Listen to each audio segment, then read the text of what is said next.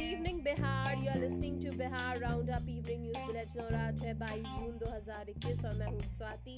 तो चलिए शुरू करते हैं खबरों का सिलसिला इवनिंग न्यूज़ बुलेटिन से। बिहार में लोक जनशक्ति पार्टी लोजपा के अंदर जारी सियासी संग्राम अभी खत्म नहीं हुआ है। पार्टी पर चिराग पासवान के चाचा पशुपति पारस ने कब्जा कर लिया है। ऐसे में चिराग पासवान अकेले पर गए हैं और अपने वर्चस्व की लड़ाई लड़ रहे हैं। इसी लोजपा के युवा नेता और चिराग के दोस्त सौरभ पांडे ने स्वर्गीय रामविलास पासवान की लिखी गई चिट्ठी जारी कर दी है। इस पर विवाद शुरू हो गया है।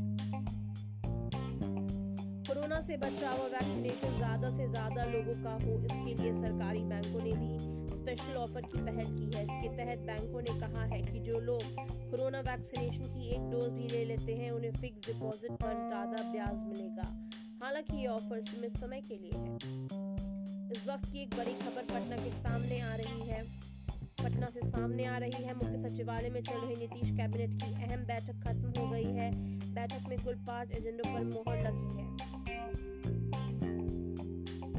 चिराग ने समर्थकों से लंबी लड़ाई के लिए तैयार रहने को किया आगाहन बोले, मुट्ठी भर निलंबित लोग हमसे हमारी पार्टी नहीं छीन सकते।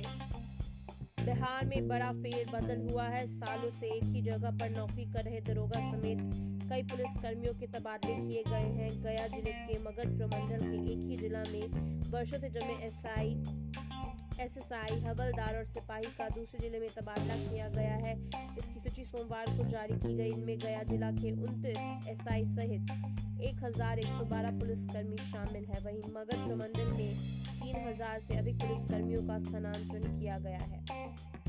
आईजीआईएमएस ओपीडी का है बुरा हाल हेल्प डेस्क से भी नहीं मिल रही कोई भी मदद बिना इलाज के लौट रहे मरीज़ India versus New Zealand world test championship final live Shami की घातक गेंदबाजी से भारत की वापसी न्यूजीलैंड के छह बल्लेबाज लौटे पवेलियन।